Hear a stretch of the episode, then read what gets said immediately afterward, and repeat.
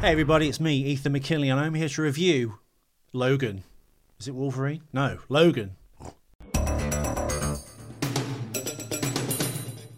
Logan is a 2017 film released by 20th Century Fox and, of course, starring everyone's favourite mutant, Hugh Jackman. Hugh Jackman, of course, has played the character since the year 2000. It's been 17 years since he first graced our screens, actually replacing Dougray Scott mid X Men shoot because of scheduling conflicts between Mission Impossible 2. I bet Dougray's kicking himself now. Oh. This is the final part in, I guess, a loose trilogy starting with 2009's X Men Origins. Uh, the second film was directed by James Mangold, The Wolverine, which was a really great film right until the third act when it kind of like all fell apart and went a bit too comic book, which I get it's a comic book movie, but come on. The end with a Silver Samurai thing.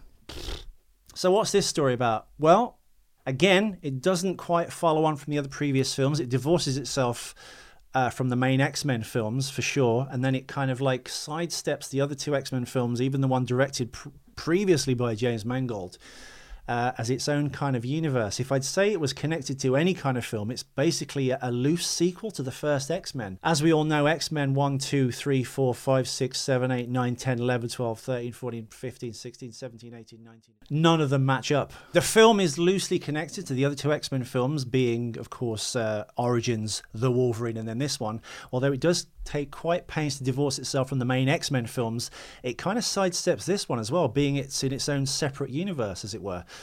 If I was going to say anything, it's kind of close in kind of story and tone. So it's kind of a sequel because the, the timeline of the last 20 X Men films we've had, none of them make sense. So it's kind of a sister film to X Men 1, uh, being the relationship between Professor X and Wolverine has finally come full circle. So, what's the story about? The film is set in 2029. It's a bleak future where mutants apparently no longer exist. Hugh Jackman, of course, as I said, returns as the titular hero Wolverine slash James Howlett slash the Wolverine slash Weapon X. Pick a name, they say all of them in this film is now a down on his luck limo driver, ferrying around frat boys, hen parties, hot chicks, drunk people. It's a mess. In order to scrape together enough pennies so he and Professor X can ride off into the sunset in some form of like strange retirement. I'm not sure if they're meant to be together, but there are a few rumors about Hugh Jackman. Shut up! So anyway, it's a bleak film. It's essentially a road movie, basically a character-based road movie. It reminded me very much of like Paris, Texas, and uh, they reference many westerns because the tone is very much a western tone. They even like show Shane a few times throughout the film and like reference that. So we find Wolverine living in New Mexico with this ailing, dementia-ridden Professor X, who's like uh, kind of locked away slash protected in this abandoned water tower, which very much is reminiscent of kind of Cerebro from the first three or four X Men films. Wolverine is basically brokering back alley drug deals in order to provide Professor X with this uh, dementia medicine so he doesn't obviously go crazy and destroy the world with his giant mind. Helping, of course, in a supporting role, Wolverine slash Hugh Jackman slash Logan slash Wolverine slash Weapon X. is Stephen Merchant, who plays Caliban, a mutant who can detect other mutants and is kind of uh, has a, a massively adverse vampiric reaction to the sun.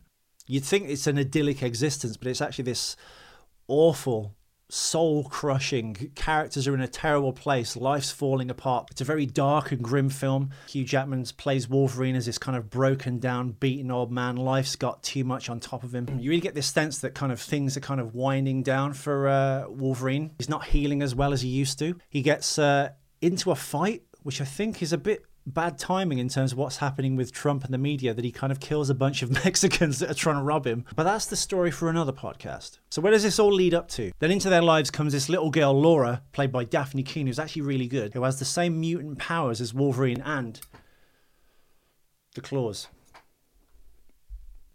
It's actually two claws, not three. But she's a girl. I don't know. As soon as that happens, all hell breaks loose. Boyd Holbrook leading a group of kind of physically altered characters called the Reavers, who've got like robotic arms and legs and stuff, and are essentially kind of a bunch of Navy SEALs, wreak havoc in their lives, and they have to go on the run and escape. It turns into a road movie, a character study, where a man comes together with a little girl. Not in that way, easy. At that point, it becomes this really kind of cool, character driven kind of road movie where it's just like.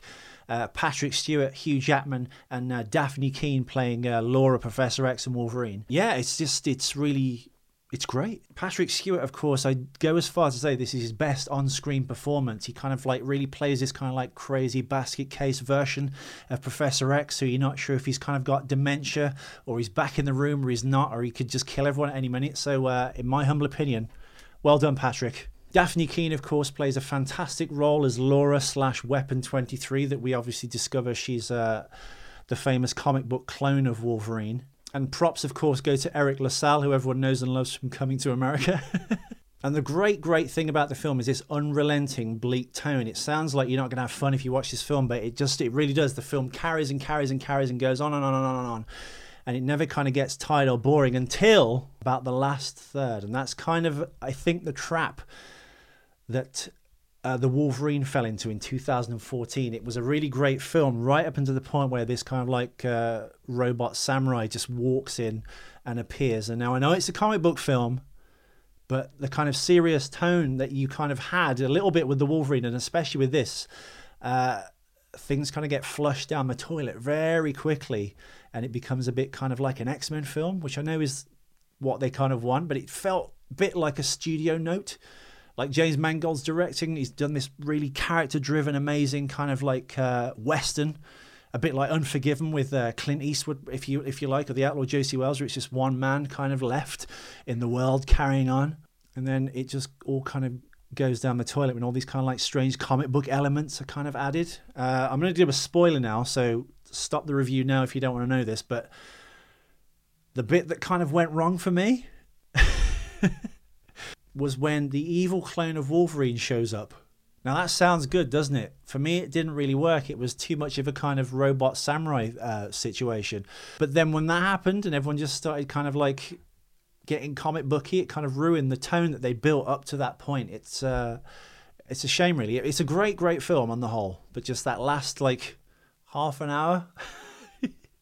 gets a bit schlocky. And up to that point, we've had this really good, great, amazing acting and performance based kind of movie, obviously driven centrally by Hugh Jackman. It's just when Hugh Jackman shows up again with a shaved head as Weapon 24, which I know is the comic book character. I know he's from the comics. It just, for the tone of this film, it didn't kind of fit. And I do think uh, it was probably a studio note.